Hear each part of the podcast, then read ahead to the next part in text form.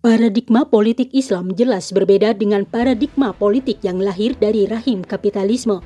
Jika kapitalisme memandang politik sebagai orientasi kekuasaan, maka Islam memandang kekuasaan hanya sebagai wasilah atau jalan menyempurnakan pengabdian kepada Allah Subhanahu wa taala.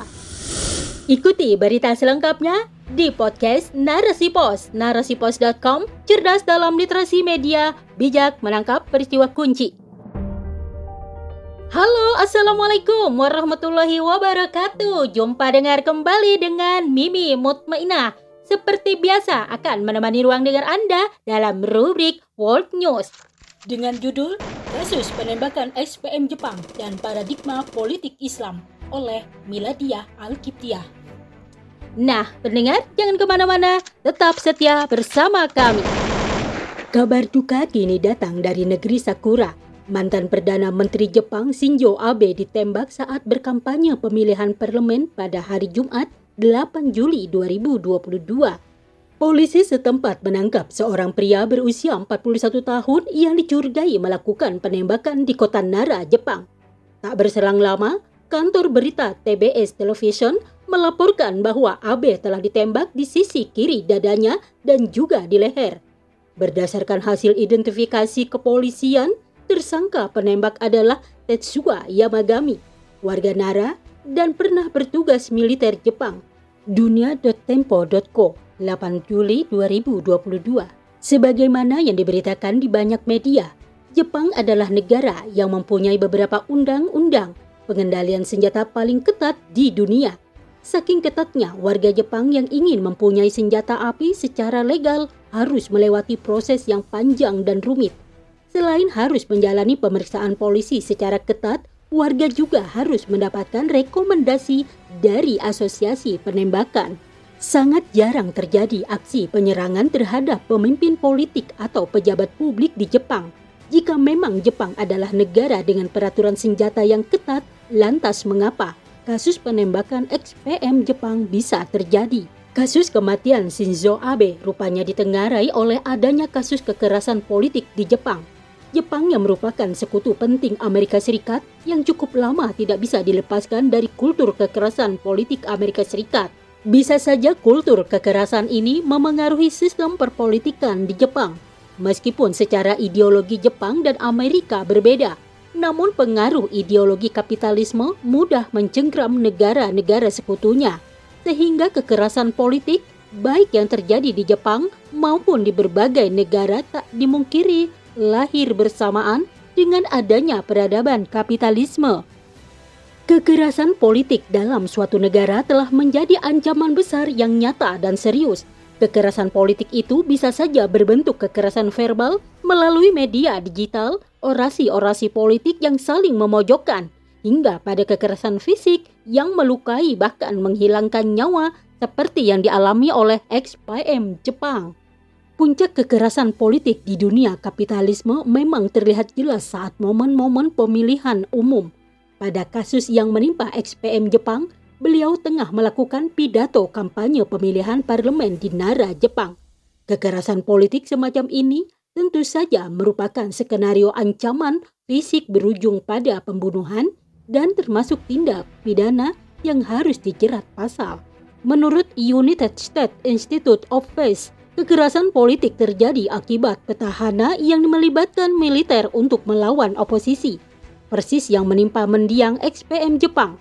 Pelaku penembakan adalah seorang mantan militer angkatan laut. Dalam sistem politik kapitalisme, kampanye untuk sebuah pemilihan merupakan zona kompetisi politik yang sengit. Ibarat berada di ring tinju, para kandidat akan bertarung di tengah polarisasi politik yang kian menguat dan politik kebencian dinilai sebagai lahan subur bagi benih-benih kekerasan politik. Sungguh berbeda paradigma politik yang lahir dari rahim kapitalisme dan Islam. Jika kapitalisme memandang politik sebagai orientasi kekuasaan, maka Islam memandang kekuasaan hanya sebagai wasilah atau jalan menyempurnakan penghambaan kepada Allah Subhanahu wa taala. Politik dalam Islam Siasah merupakan istilah politik dalam Islam Islam sangat menekankan pentingnya siasah, Sebab siasah sendiri memiliki makna mengatur segenap urusan umat dan mencela orang-orang yang berlepas tangan terhadap urusan umat. Islam memiliki konsep yang khas tentang politik, yakni dibangun di atas dasar akidah Islam. Politik Islam sendiri tidak lain untuk melaksanakan hukum-hukum yang bersumber dari syariat Allah Subhanahu wa taala yang kemudian diimplementasikan baik di dalam negeri maupun luar negeri. Pada hakikatnya, politik Islam adalah pengurusan urusan umat berdasarkan kebenaran dan keadilan dengan mengambil akidah Islam sebagai konsep politik agar menyelaraskan seluruh kehidupan umat manusia berdasarkan sudut pandang akidah Islam. Akidah Islam inilah yang mendorong kaum muslim memfokuskan perhatian mereka terhadap dunia, menyebarkan risalah Rasulullah ke seluruh penjuru dan mengatur kehidupan dunia dengan hukum-hukum syariat yang diturunkan langsung oleh Allah Subhanahu wa taala melalui Al-Qur'an. Politik juga merupakan inti dari ajaran Islam sebab ia lahir dari kekuatan akidah dan kebenaran hukum-hukum Islam dalam menyelesaikan setiap permasalahan kehidupan manusia. Maka memandang kekuasaan politik dalam kacamata kapitalisme maupun sosialisme sejatinya adalah akar persoalan munculnya berbagai penderitaan dan kemunduran umat manusia di dunia. Politik kapitalisme justru mengantarkan pada kezaliman yang harus ditanggung oleh umat. Berbeda ketika politik berdiri di atas sistem akidah Islam, maka terjadi adalah terjaganya kehormatan, kemuliaan, dan terjaminnya hak-hak rakyat. Umat Islam harus menyadari serta memperjuangkan Islam politik yakni melalui jalan penegakan khilafah Islamiyah yang benar-benar menyeriusi setiap problem-problem keumatan. Sebab khilafah tak hanya dibutuhkan oleh umat Islam, namun juga oleh umat dan bangsa lain yang saat ini masih terkungkung dalam pusaran kapitalisme yang membawa malapetaka dan kehancuran di dunia. Orientasi utama politik Islam adalah tegaknya hukum-hukum Allah di muka bumi Sebab kekuasaan tertinggi adalah kekuasaan Allah yang tercermin dalam penerapan hukum-hukum syariat Islam.